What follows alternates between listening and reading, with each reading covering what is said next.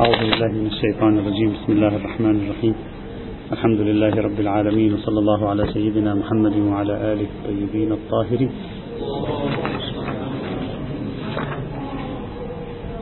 كنا نتكلم في المحور ما قبل الأخير من الفقه القرآني في باب الأطعمة والأشربة. وقلنا بأن هذا المحور يدور حول الحرمة العارضة آه، التي توجب تحريم شيء كان حلالا في الأصل.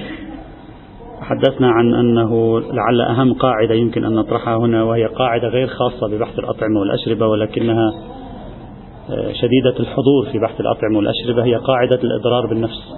هل يجوز الإضرار بالنفس أو لا؟ ذكرنا أهمية هذه القاعدة ثم تحدثنا عن المستويات الأربعة أربعة التي يمكن أن تطرح القاعدة على أساسها. فقلنا بعض المستويات محل اتفاق الفقهاء بعض المستويات محل خلاف الفقهاء. ثم شرعنا في سرد الأدلة على آه، تأصيل هذه القاعدة وقلنا حتى الآن الأدلة التي وردت على تأصيل هذه القاعدة يعني ثلاث أدلة سابقة ظاهرها أو المقدار المتيقن منها حرمة أن يضر الإنسان نفسه بما يؤدي إلى هلاك النفس. أكثر من ذلك حتى الآن لم يثبت شيء في دلالة الكتاب الكريم. الدليل الرابع الذي شرعنا فيه بالأمس هو قاعدة تحريم ما كان ضرره أكبر من نفعه. كل شيء نسبة الضرر فيه أكبر من نسبة النفع فيه فسوف يكون حراما. وقلنا بأن هذه القاعدة دافع عنها كثيرا السيد محمد حسين فضل الله في غير واحد من كتبه في كتاب فقه الأطعمة والأشربة في كتاب في كتابه قاعدة لا ضرر ولا ضرار في أيضا في تفسير من وحي القرآن تحدث عن هذه القاعدة وحاول أن يحشد لها مجموعة من الأدلة من الآيات والروايات والارتكازات العقلائية والأدلة العقلية. طبعا ليس هو أول من طرح الموضوع لكن قبله توجد إشارات لهذا الموضوع دون تفصيل. إشارات إلى مس أصل مسألة حرمة الإضرار بالنفس. فمثلا الشيخ الأنصاري رحمة الله تعالى عليه على ما جاء في كتابه رسائل فقهية يشير في موضع في سطر واحد ويقول وتحريم الإضرار بالنفس ثابت بالأدلة العقلية والنقلية. بالأدلة السمعية والعقلية. لكن لا يتكلم عن أي إضرار بالنفس يقصد. وهل يتكلم عن مطلق الإضرار بالنفس أو عن بعض أنواع الإضرار بالنفس؟ لا يقول لنا الشيخ الأنصاري ماذا يقصد من هذا الموضوع. بعد ذلك يأتي المحقق العراقي في شرح تبصرة المتعلمين يقول أيضا الإضرار بالنفس حرام. أيضا أم لا يذكر تفاصيل؟ لكن يضيف بعض الأدلة يأتي بشواهد مثلا. ومن جملة الشواهد التي يأتي بها هو الآية التي تدل على حرمة إلقاء النفس في التهلكة. لكن لا نستطيع أن نستقرئ أو أن نعرف أن المحقق العراقي على أي مرتبة من مراتب الإضرار بالنفس يتكلم. المرتبة الأولى الثانية والأولى كل المراتب. غير واضح من كلامهم لكن في كلام السيد فضل الله يوجد وضوح في طرح رأيه. وإن كان سأرى بعد قليل أن في كلامه جزءا من عملية اضطراب سوف نشرحه لاحقا. الدليل الرابع هو قاعدة تحريم ما كان ضرره أكبر من نفعه وبالتالي كل ما يأتي منه الضرر ولا يكون في مقابل ذلك نفع موازن فيكون حراما. فكل ضرر حرام ما لم يكن في مقابله نفع موازن. ضرر التهلكة يعني المستوى الأول المستوى الثاني المستوى الثالث بل ظاهر كلامه حتى المستوى الرابع أيضا مفترض على القاعدة إن لم يكن هناك مقابل نفعي ربحي موازن ينبغي أن يكون حراما على مقتضى كلامه. ودليله الأصل في ذلك الآية كما قلنا 219 من سورة البقرة يسألونك عن الخمر والميسر قل فيهما إثم كبير ومنافع للناس وإثمهما أكبر من نفعهما. بدعوى أن وإثمهما أكبر من نفعهما إشارة إلى قاعدة عامة حرمة كل ما كان ضرره أكبر من نفعه. هذا خلاصة ما طرحه في هذا المجال. هذا الاستدلال بهذه الآية القرآنية أو الاستدلال على أصل وجود قاعدة من هذا النوع يمكن أن يتعرض لمناقشات. المناقشة الأولى ما قلناه سابقا وأشرحه وأوضحه الآن بطريقة متناسبة مع موضوع البحث أكثر. الآية لا تفيد حرمة ما كان ضرره أكثر من نفعه حتى لو سلمنا أن كلمة وإثمهما تعني ضررهما. تحدثنا سابقا عن أن ما المراد من الإثم هنا؟ بحثنا الاحتمالات التفسيرية في الموضوع. سلمنا جدلا أن إثمهما أكبر من نفعهما تعني ضررهما أكبر من نفعهما. هذا سلمناه جدلا. لكن هل الآية تقول كل ما إثمه أكبر من نفعه فهو حرام؟ أين؟ الآية فقط تقول شخص جاء سأل قال الخمر والميسر ما الموقف منهما؟ قال فيهما ضرر كبير ومنافع للناس وضررهما أكبر من نفعهما. لا قال هما حرام. لا قال كل ما ضرره أكبر من نفعه فهو حرام. أين في الآية موجود هذا. ستقول لي لا بد أن يكون هذا متضمنا في الآية. إذ لو لم يكن متضمنا ما معنى الآية؟ أقول لك حتى لو لم يكن متضمنا في الآيات كبرى كلية وكل ما كان إثمه أكبر من نفعه فهو حرام. حتى لو لم يكن هذا متضمنا الآية تعطي مدلولها. لماذا؟ لأن الآية تريد أن تلقي في أذهان المستمعين لها تريد أن تلقي في أذهانهم ما يحفزهم على الترك. ليست بصدد بيان حرمة الخمر والميسر. ولذلك سابقا قلنا هذه الآية لا تدل على حرمة الخمر والميسر. تريد أن تقول لهم أنا لا أقول لكم الخمر والميسر حرام الآن لكن أقول لكم فيهما اسم كبير وفيهما منافع وضررهما أكبر من نفعهما. فهذه الجملة لوحدها محفز للإنسان أن يتجنب الخمر والميسر دون أن ينشئ تشريعا أصلا. يعني أنا إذا أنت تسألني عن أمر من الأمور تقول لي إذا أنا أستخدم هذا الشيء هل هذا ما رأيك أن أستخدمه؟ أقول لك لا أريد أن أعطيك رأيا لا أريد أن أقول لك ممنوع أن تستخدمه. لكن أقول لك استخدامه يفيدك في بعض الأشياء. لكن فيه مضرات أكثر. أنا لم أقل لك قاعدة أن ما فيه الضرر أكثر فهو حرام. نفس هذه الجملة محفز عقلائي للمستمع أن يتجنب لكن ليست محفزا بنحو إصدار قانون منع. وهذا كاف في تبرير جواب الآية القرآنية عن يسألونك عن الخمر والميسر. بلا حاجة إلى افتراض أن الجواب يتضمن حكما شرعيا في الخمر والميسر. فضلا عن افتراض أن الجواب يتضمن قاعدة كبرى تعم الخمر والميسر وغيرهما. هذا كل ما في الأمر. توجيه لذلك اعتبرنا هذه الآية من تمهيدات حكم تحريم الخمر والميسر في القرآن الكريم. يعني تريد أن تقول لهم لا بأس فيها منافع لكن فيها أيضا ضرر كبير جدا. كأنما يلقي إلى عقلائيتهم أن يكون عندهم حافز لتجنبها. وهذا كاف في إشباع حيثية الآية القرآنية بلا حاجة إلى افتراض دلالة زائدة فيها على شيء سمي بقاعدة في هذا المجال. هذا أولا ثانيا لو سلمنا أن الآية بصدد إنشاء قاعدة وسلمنا بوجود قاعدة كل ما ضرره أكبر من نفعه فهو حرام. ماذا تفعل في المكروهات؟ المكروهات بحسب ألسنتها في الكتاب في السنة. إذا في مكروه مستحب في القرآن. الآن في السنة على الأقل. المكروهات بحسب ألسنتها في الكتاب والسنة كالمستحبات بحسب ألسنتها في الكتاب والسنة. على نوعين. نوع منها فقط يشير لك إلى مرجوحية الفعل مكروه مثلا أو إلى أنه يحبذك أن تترك مثلا المقدار فقط. لكن في نوع من الخطابات الموجودة في السنة متناولة المكروهات تشير إلى مبررات الكراهة. لماذا كان هذا الشيء مكروها؟ ولما تشرح لنا مبررات الكراهة في كثير من الأحيان تكشف عن أضرار خاصة في باب الأطعمة والأشربة. خاصة في باب الأطعمة والأشربة.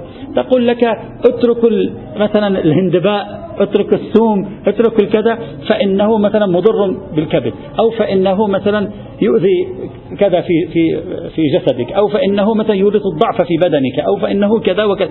في كثير من المكروهات خاصة في باب الأطعمة والأشربة مبرر إعطاء الكراهة فيها ذكر المضار فيها. المضار لا المفاسد. ذكر المضار فيها لا المفاسد الاجتماعية الروحية لا مضار بالمعنى المادي للكلمة. إذا كان كذلك إذا كان كل ما كان فيه ضرر أكثر من النفع هذه المكروهات التي بينت حيثية الكراهة فيها وأنها عبارة عن مضار ينبغي أن تصبح محرمة. يعني ينبغي أن تكون في الشرع محرمة.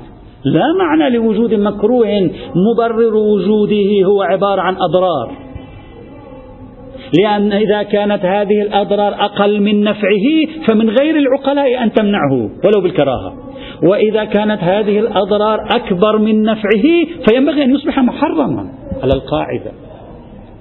وبالتالي هذا ليس إشكالا هذا منبه على بطلان القاعدة. أريد أن أستخدم هذا الإشكال كمنبه على بطلان قاعدة من هذا النوع. لو كانت ثمة قاعدة من هذا النوع للزم أن العديد الكثير إن لم يكن الأكثر من المكروهات التي بين وجه الكراهة فيها من حيث الضرر اللاحق بسببها ينبغي أن تصبح محرمة.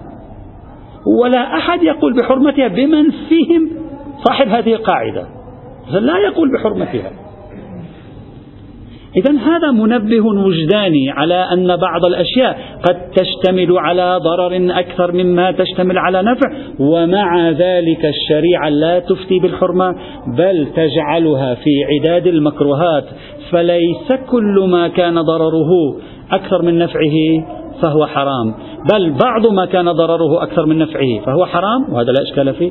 وبعض آخر مما كان ضرره أكثر من نفعه كما لو كان التفاوت بين النفع والضرر بسيطا مكروه ولا يكون حراما في مثل هذه الحال آه. التوسعة على ماذا؟ هذا خلاف خلاف ظاهر تلك التعليلات الموجودة التعليلات الموجودة تريد تقول لك هذا لا ترتكبه لأن هذا الشيء فيه ضرر. ثم لو كان الأمر كذلك يلزم تخصيص كثير في ألسنة الروايات. كثير من الروايات التي تبين العلل وتبين الحكم من وراء التشريعات كثير منها يشير إلى أضرار خاصة خاصة وأن مفهوم الضرر عند مثل صاحب هذه القاعدة أعم من الضرر البدني الفردي. بما يشمل الأضرار الاجتماعية بما يشمل الأضرار الروحية وما شابه ذلك.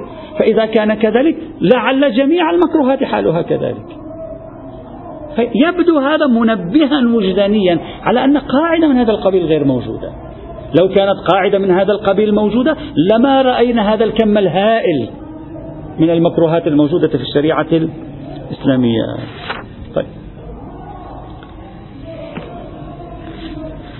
هذا إذا وبناء عليه هذه الآية القرآنية الكريمة ليست واضحة في استفادة قاعدة بتحريم ما كان ضرره أكبر من نفعه. ولو كان فيها شيء من الإشارة هذه الإشارة يوجد منبه وجداني على عكسها. وجدناه في ألسنة كثير من الأحاديث الشريفة. فهذا الاستدلال في غير محله هنوز شرونا كاردي. ما زلنا في الآيات القرآنية. لا لا الآن الآيات نعم نعم نعم الآن الآن سيأتي معنا أن العقلاء ما هو موقفهم من قضية الضرر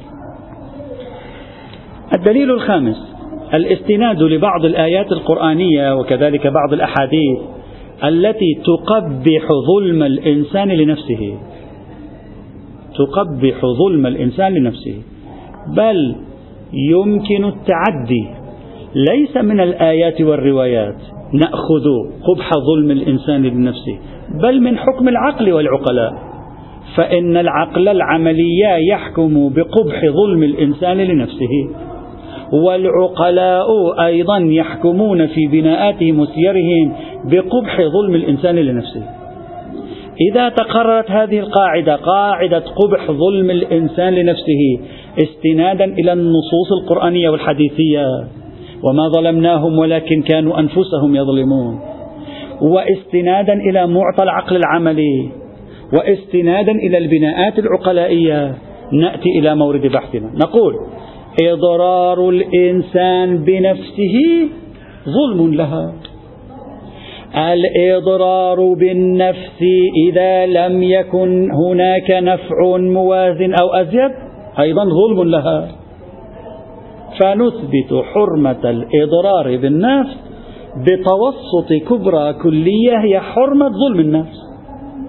بادعاء أن العقل والعقلاء والعرف يفهمون ظلم النفس على أن من مصادقه إضرار الإنسان بنفسه الحق الأذى بنفسه قطع يده جرح نفسه إلى آخره.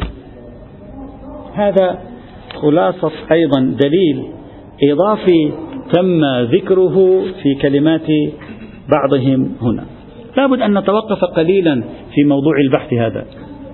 أولا الآيات القرآنية تنهى عن ظلم الإنسان لنفسه. لكن لا تحدد لي أي ضرر يصدق عليه ظلم الإنسان لنفسه.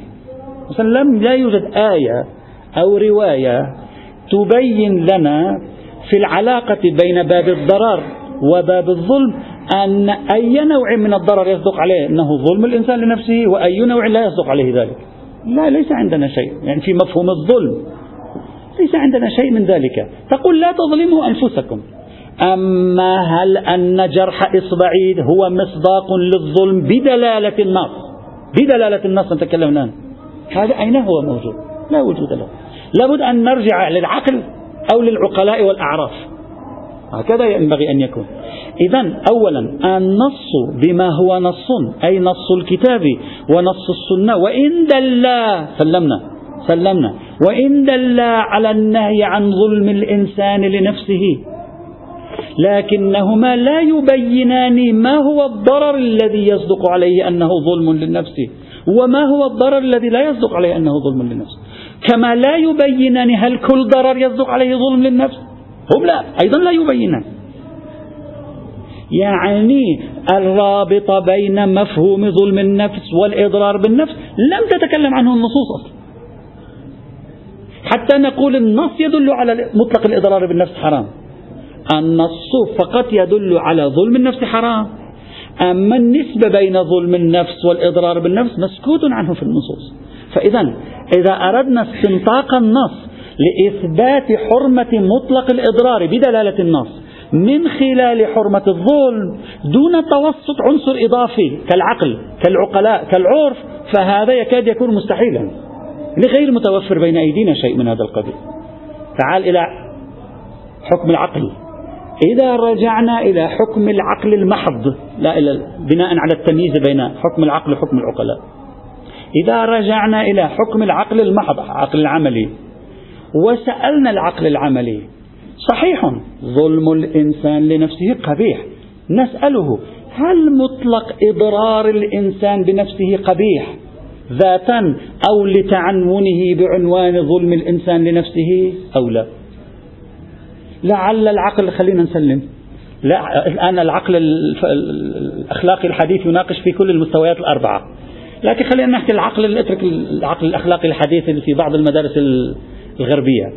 لعل العقل يوافق على المستوى الأول اللي هو التهلكة المفضية إلى إزهاق الروح. لعل العقل يوافقك على بعض مصادق المستوى الثاني. لكن لا يحرز أن العقل يوافقك على تمام مصادق المستوى الثاني فضلا عن أن يوافق على تمام مصادق المستوى الثالث والرابع للإضرار. سأعطي أمثلة. وأنت تقول لي عندك حكم عقل عملي. عقل عمل مش بناءات عقلائية وتعارفات بشرية. حكم عقل عملي بالقبح. أو لا. شخص شخص امرأة أنجبت عشرة أولاد مثلا. أنجبت عشرة خمسة عشر ولد. وبقي لسني حملها ثلاث أربع سنوات. وذهبت وجعلت نفسها عاقرا. أرجوك ارجع إلى عقلك العملي وخبرني عقلك العملي يمكن يسعفنا في شيء أو لا. أنا عقلي العملي ما طلع معاه شيء هذا إتلاف لطاقة في النفس. وهم قالوا إتلاف الطاقة من المستوى الثاني من مستويات الإضرار بالنفس. والمفروض أنه حرام. ألا لا ترجع إلى عقلك العملي؟ هل عندنا حكم عقل عملي قاطع بالقبح؟ كقبح الظلم كقبح العدل كقبح الكذب مثلا؟ والله لا أدري. قضية تختلف. إن لم يكن لديها أولاد ممكن العقل الإنساني يقول هذا إضرار بالنفس يصدق عليه أنه ظلمت نفسها بأن أبقت نفسها بقية العمر محرومة مثلا من هذه النعمة هو ممكن حتى هذا ما لا أريد أن أناقش فيه. لكن ممكن. لكن في موارد أخرى ليس الأمر ليس على وتيرة واحدة. القضية ليست بهذا الوضوح في عالم المصداق حتى أنت تضع له محددات صارمة. شخص عمره تسعين سنة وأنجب أولادا إلى ما شاء الله. والأمة الإسلامية لا تحتاج إلى أولاد لنفترض. عندها غفرة. وراح عقر نفسه. أرجوك هل عقل في عقل عملي يحكم بالقبح هنا؟ أنا ما يعني دخلت في العقل العملي عندي ما طلع معي شيء. ما أدري. يمكن الوجدان يكون مخترق الوجدان وجدان العقل العملي خربان. لا أدري. ها. أصلا الإضرار قبح الإضرار بعنوانه وقبح الإضرار بالنفس بهذا المعنى. بوصفه ظلما هل هو موجود في العقل العملي؟ نعم هم يعتبرون أن هذا إضرار بالنفس. نعم أصلا هذا مما أجمع عليه الفقهاء. هذا عقل عملي انضم إلينا عقل عملي آخر جاء معنا. فإذا ليس واضحا إن توسطت بين مفهوم الظلم ومفهوم الإضرار أو أخذت مفهوم الإضرار بنفسه ليس من الواضح أبدا أن العقل العملي يمكن أن يتسع ليثبت حرمة مطلق الإضرار بل لا يعلم أنه يثبت الإضرار بالمرتبة الثانية والثالثة بجميع مصادقها. القضية نسبية القضية تابعة لمفهوم الظلم. أما مفهوم الظلم في عالم المصادق أين يكون؟ هذا قد يكون أمر نسبي يختلف باختلاف ملابسات الظرف والحال وإن كانت القضية الذهنية العقلية واضحة. وإن كانت القضية الذهنية العقلية واضحة. هذا إذا رجعنا إلى العقل العملي. وأما إذا رجعنا إلى البناء العقلائي والبناء العقلائي دليل لبي يقتصر فيه على القدر المتيقن. لنرى ما هو القدر المتيقن من بناء العقلاء. هل يقولون بحرمة جميع أشكال الإضرار مثلا أو لا في هذا المجال؟ الأمر هو الأمر. الآن لعل من منبهات عدم وجود قاعدة في أن الإضرار بما هو أزيد من النفع قبيح أو هو ظلم وجناية على النفس أنك في أغلب قوانين يمكن جميع قوانين العالم اليوم وقبل اليوم لا تجرم الذي يضر نفسه ببعض مراتب الإضرار. لا تجرمه لا تعتبر أنه يقوم بفعل جريمة. أنت إذا تفتي بحرمة إضرار الإنسان لنفسه يعني في القانون الإسلامي في ظل وجود دولة إسلامية هذا يعد جرما يعد جريمة بإمكان الحاكم الشرعي أن يعاقبك عليها. هذا معناها. لا يوجد في القوانين المدنية والوضعية لا اليوم ولا قبل اليوم قانون كلي بأن كل إضرار بالنفس فهو ظلم لها وبالتالي يجرمك القانون على فعلك هذا. نعم يمكن بعض المراتب العالية في بعض الظروف والأحوال نعم. أما إطلاق قاعدة عامة وادعاء أن البناء العقلائي كل العقلاء بما هم عقلاء يعتبرون مطلق أشكال الإضرار بالنفس قبيح ومطلق أشكال الإضرار بالنفس. ظلم هذا أم أيضا ارجع إلى وجدانك العقلاء؟ واسأله هل وجدان العقلاء في مثل هذه الحال يقول بأن جميع أشكال الإضرار قبيحة أو لا؟ وأرجو أن ننتبه إلى أن هناك فرقا بين أن يذم العقلاء الإضرار بالنفس وبين أن يروه أن يعتبروه مرجوحا. ممكن العقلاء يعتبروا أمر مرجوح ليس بأمر راجح. نحن لا نتكلم عن المرجوحية مطلق المرجوحية. نحن نتكلم عن مستوى من المرجوحية يصدق فيه أن العقلاء يذمون صاحبه بمستوى يوازي في الشرع مفهوم الحرمة. وإلا مطلق مرجوحية الأشياء عند العقلاء لا توجب التحريم. مطلق مرجوحية الأشياء عند العقلاء لا يوجب التحريم وهذا واضح. إذا أيضا نشكك في وجود بناء عقلائي قائم على كلية المنع عن إضرار الإنسان بنفسه. السيد الخوئي في هذا الموضوع قدم مداخلة. سيد الخوئي يعتبر أن جواز إضرار الإنسان بنفسه في تقريراته الأصولية كل تقريراته الأصولية تقريبا من بديهيات الفقه. هذا تعبيره. من بديهيات الفقه جواز أن يضر الإنسان بنفسه. يقول هذا أصلا بديهي يعني في الفقه أنه يجوز للإنسان أن يضر نفسه. ويقول قتل الإنسان لنفسه ثابت بالأدلة الشرعية. حرام. نعم. قتل الإنسان لنفسه يقول هذا ثابت بالأدلة الشرعية أنه حرام. إتلاف الإنسان لأحد أعضائه أو لطاقة من طاقاته يقول هذا حرام. لكن للإجماع. يعني حتى دليل شرعي هم ليس عند السيد الخوئي للمرتبة الثانية. يعني واحد يقطع يده سيد الخوي ما عنده دليل على حرمة قطع اليد على ما يبدو من ظاهر تقريراته برمتها لما تراجعها الهداية في الأصول دراسات في علم الأصول مصباح الأصول. هناك يكرر نفس الشواهد ونفس الأدلة كأنما درس واحد يعني. يقول المرتبة الأولى ثابتة ثابت تحريمها بالنص.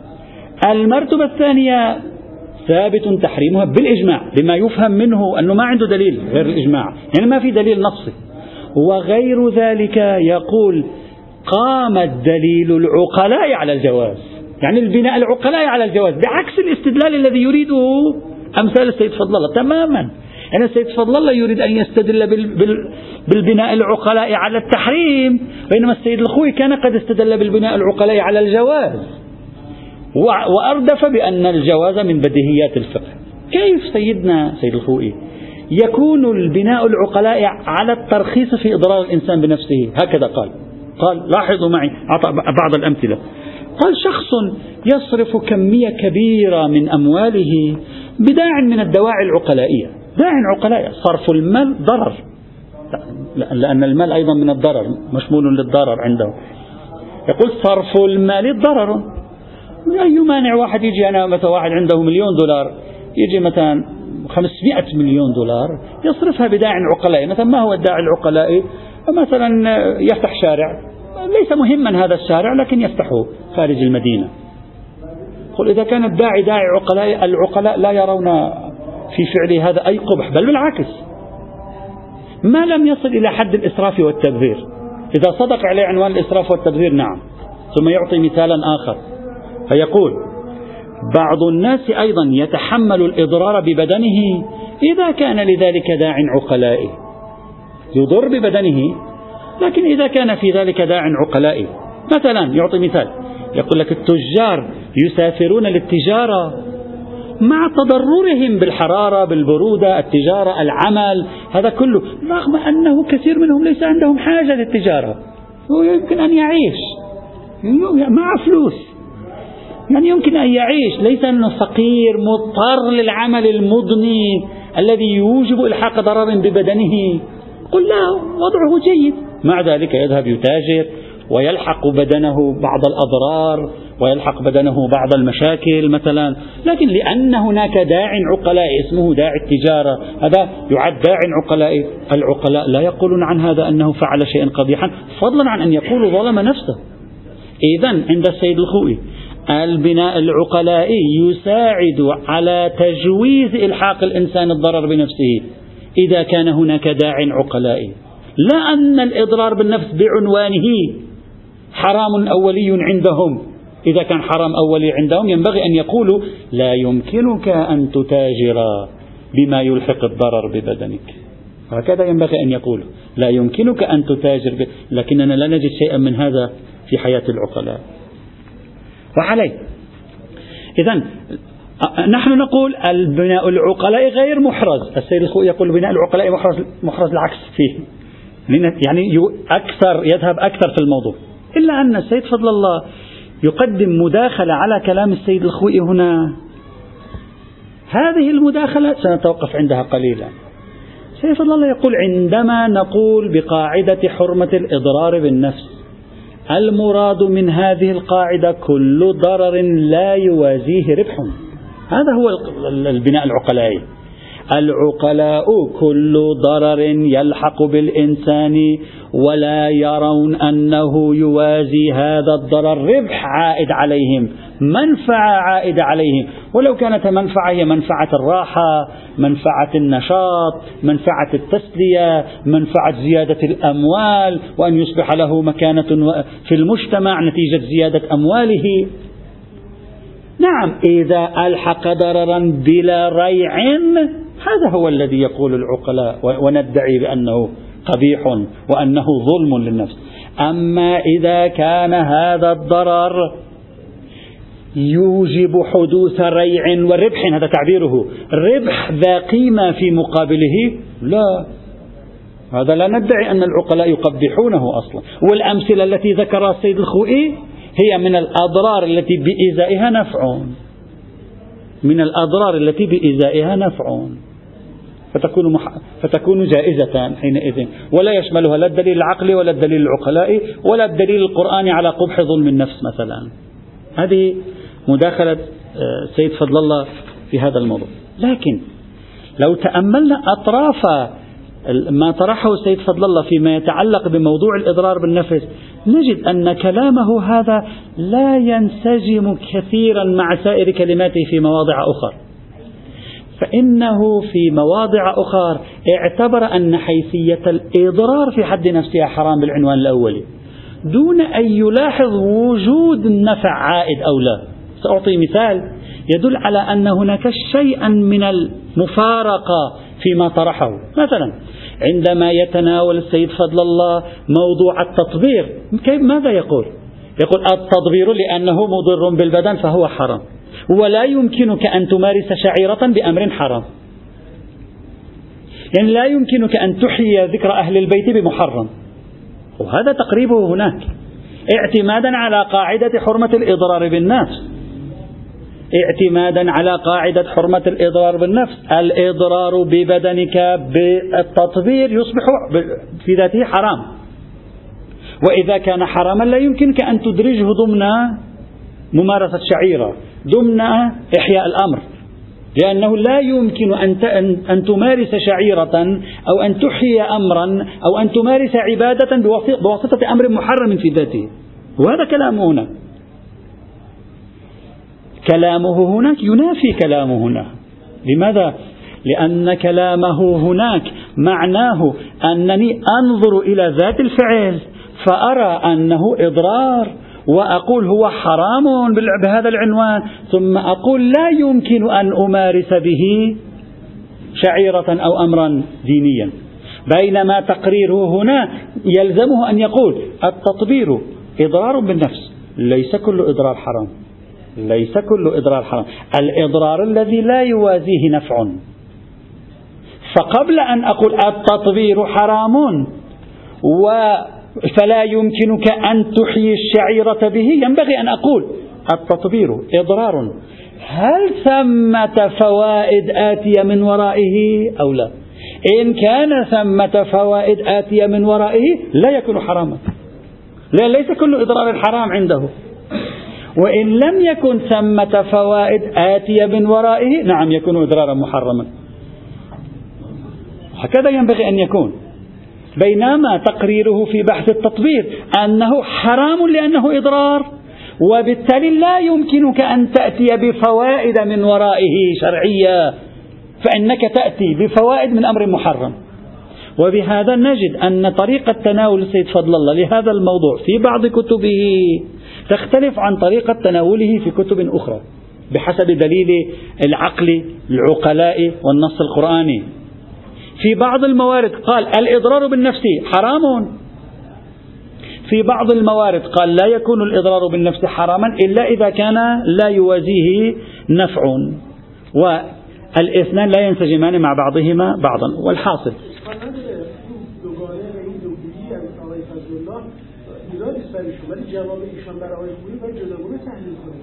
لا بأس. نحن جواب عن السيد الخوي لا يهمنا الآن لأننا لا نريد أن ندافع عن السيد الخوي. نحن لم, نو... لم ندعي أننا نوافق السيد الخوي. كل ما قلنا أن السيرة العقلائية لا يعلم جريانها على تحريم الإضرار مطلقا. هذا يرد إذا كان مقصود السيد فضل الله تحريم الإضرار بهذا المعنى نعم يرد إشكاله. نعم نعم يرد إشكاله حينئذ. إلا أننا لسنا بحاجة إلى إرادة السيد الخوي يعني إلى طريقة المناقشة التي قدمها السيد الخوي نحن نقول الدعية أن البناء العقلاء على تحريم الإضرار بالنفس نحن نقول لا. السيرة العقلائية آه، دليل لبي يؤخذ فيه بالقدر المتيقن. القدر المتيقن رأينا أن بعض بعض ما هو من المستوى الثاني لا يعلم أن العقلاء يقبحونه أصلا. أول الكلام أنهم يقبحونه نعم قد يعتبرونه مرجوحا قد يعتبرونه غير راجح ممكن. أما يقبحونه لا. آه لا هناك أيضا. ممكن في بعض الموارد يرونه قبيحا ممكن ببعض الموارد لا يرونه قبيحا. نعم. نعم نعم. فإذا هذا الدليل السادس تفضل. نعم. هو تطوير من المستوى الثالث أصلا لأن التطوير ليس فيه لا, لا إتلاف عضو ولا إتلاف طاقة طب. نحن ناقشنا في أصل المستوى الثاني فما ظنك بالثالث طب. طب. لا لا لا المستوى الثاني هو المستوى الذي أجمع عليه حرمة إتلاف عضو أو طاقة التطوير لا هو إتلاف عضو ولا طاقة أصلا هذا خارج تخصصا عن المستوى الثاني من مستويات الإضرار. إذا لا النص القرآني واضح أنه يثبت لنا أكثر من المستوى الأول وبعض موارد المستوى الثاني في الجملة نقول. الدليل العقلي البناء العقلائي لا يثبت أكثر من هذا أيضا. نأتي إلى الحديث. قد يستدل لا بأس بإضافة بحث الحديث وإن كان بحثنا قرآني لأهمية القاعدة. ليست روايات كثيرة. قد يستدل ببعض الروايات على تحريم كل ما فيه ضرر. الروايات ليست كثيرة خمس ست روايات تقريبا. عمدتها وأساسها هو ما يلي. الرواية الأولى خبر تحف العقول. عن الإمام الصادق عليه السلام قال وكل شيء تكون فيه المضرة على الإنسان في بدنه فحرام أكله إلا في حال الضرورة. كل شيء مضر فأكله حرام. رواية تحف العقول واضحة. كل شيء مضر فأكله حرام. وواضح أن حيثية الحرمة ما هي؟ أنه مضر. ولم تكن تقل مضر بالدرجة الأولى مضر في المستوى الثاني مضر. فظاهر تعبير رواية تحف العقول كل ما يلحق الضرر بالإنسان فهو حرام. إلا ما خرج بالدليل. إلا ما خرج بدليل. الرواية الثانية ها؟ ها النكتة واضحة. يعني يتمسك سيد فضل الله وأمثاله هنا بنكتة التعليل. يعني الذي لا, لا أي أكل؟ نعم. لماذا حرام أكله؟ لأنه مضر. لا لأنها مضرة أيضا. ما هو حرم الأكل بملاك الإضرار؟ فنعمم ونخصص بملاك الإضرار. هذا هو الادعاء. الرواية الثانية خبر المفضل بن عمر. وغيره أيضا. قال قلت لأبي عبد الله عليه السلام أخبرني جعلني الله فداك. لما حرم الله الخمر والميتة والدم ولحم الخنزير؟ قال إن الله سبحانه وتعالى لم يحرم ذلك على عباده وأحل لهم سواه رغبة منه فيما حرم عليهم ولا زهدا فيما أحل لهم. ولكنه خلق الخلق وعلم عز وجل ما تقوم به أبدانهم وما يصلحهم فأحله لهم وأباحه تفضلا منه عليهم به تبارك وتعالى لمصلحتهم. هذا الضمائر شوية. وعلم ما يضرهم فنهاهم عنه وحرمه عليهم الذي فيه مصلحة لهم قال حلال والذي يضرهم قال حرام. إذا ما معنى ذلك؟ أن مدار التحريم على الضرر ومدار الحلية على عدم الضرر مصلحة. ثم أباحه للمضطر إلى آخر الرواية. رواية ثالثة خبر الفقه الرضوي عن الإمام الرضا عليه السلام أنه قال اعلم يرحمك الله أن الله تبارك وتعالى إلى أن قال ولم يحرم إلا ما فيه الضرر والتلف والفساد. وكل مضر يذهب بالقوة أو قاتل فحرام مثل السموم والميتة والدم ولحم الخنزير. أيضا تمسكوا بهذه. الرواية الرابعة خبر محمد بن سنان عن الإمام الرضا عليه السلام قال وحرمت الميتة لما فيها من فساد الأبدان والآفة. يعني أيضا ضرر قالوا. الرواية الخامسة قبل الأخيرة خبر زياد بن أبي زياد عن أبي جعفر عليه السلام قال ومن أكل طينا طين. فضعف عن قوته التي كانت قبل أن يأكله وضعف عن العمل الذي كان يعمله قبل أن يأكله حوسب على ما بين قوته وضعفه وعذب عليه. يعني إذا أنت أكلت طين يريد أن يقول الطين أكله يؤدي إلى ضعف قوة البدن. هذه فكرة كانت موجودة قديما سوف عندما نتكلم عن الطين نشير إليها. أن أكل الطين يؤدي إلى آه، زوال قوة البدن يعني يضعف البدن شديدا كأنما يمكن الفيتامينات تذهب منه آه، لا أعرف. هكذا. فيقول الذي أكل الطين فضعف عن قوته. والطين أكله حرام. فضعف عن القوة التي كان يملكها في بدنه قبل أكل الطين. هذا التفاوت بين القوة التي كان عليها قبل أكل الطين. والضعف الذي صار فيه بعد أكل الطين هذا يعذب عليه يحاسب عليه. يعني هو ماذا فعل؟ أضر بنفسه فأذهب من قوته وأصيب بضعف بعد قوة. الرواية السادسة والأخيرة خبر طلحة بن زيد عن أبي عبد الله عليه السلام عن أبيه قال قرأت في كتاب علي عليه السلام أن رسول الله صلى الله عليه وعلى آله وسلم كتب بين المهاجرين والأنصار ومن لحق بهم من أهل يثرب أن الجار كالنفس جارك مثل نفسك غير مضار ولا آثم وحرمة الجار على الجار كحرمة إلى آخر أمه. يقول جارك مثل نفسك لا تضره؟ هكذا معنى. فقال معنى ذلك ماذا؟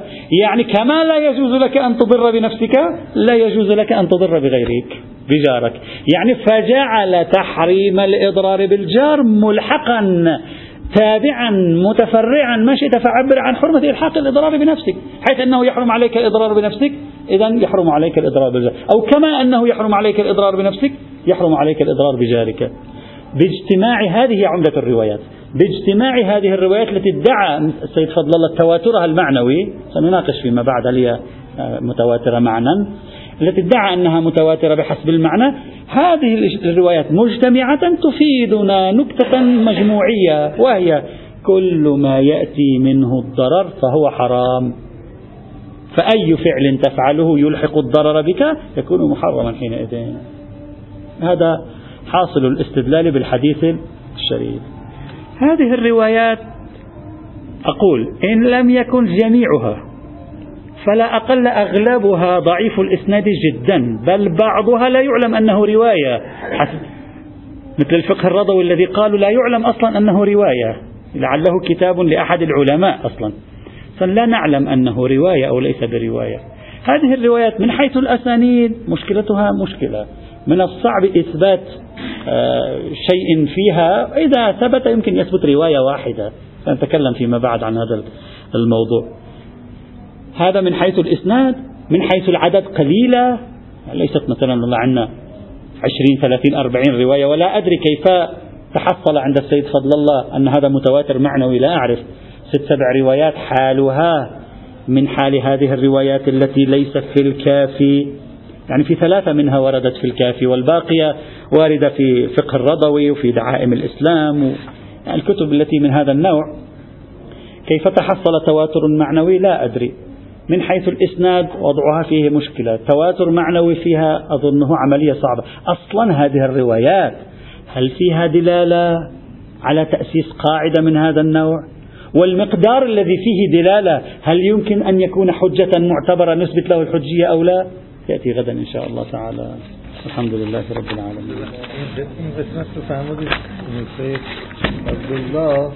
گفتن که تصویر حرام است. خب؟ بله. بعد اشکال کردید که این تصویر حرام است این چجوریه؟ خب اون میگه تصویر به این دلیل حرام است که با انجامش نفعی نمیرسونه. اینجا ثابت کرده.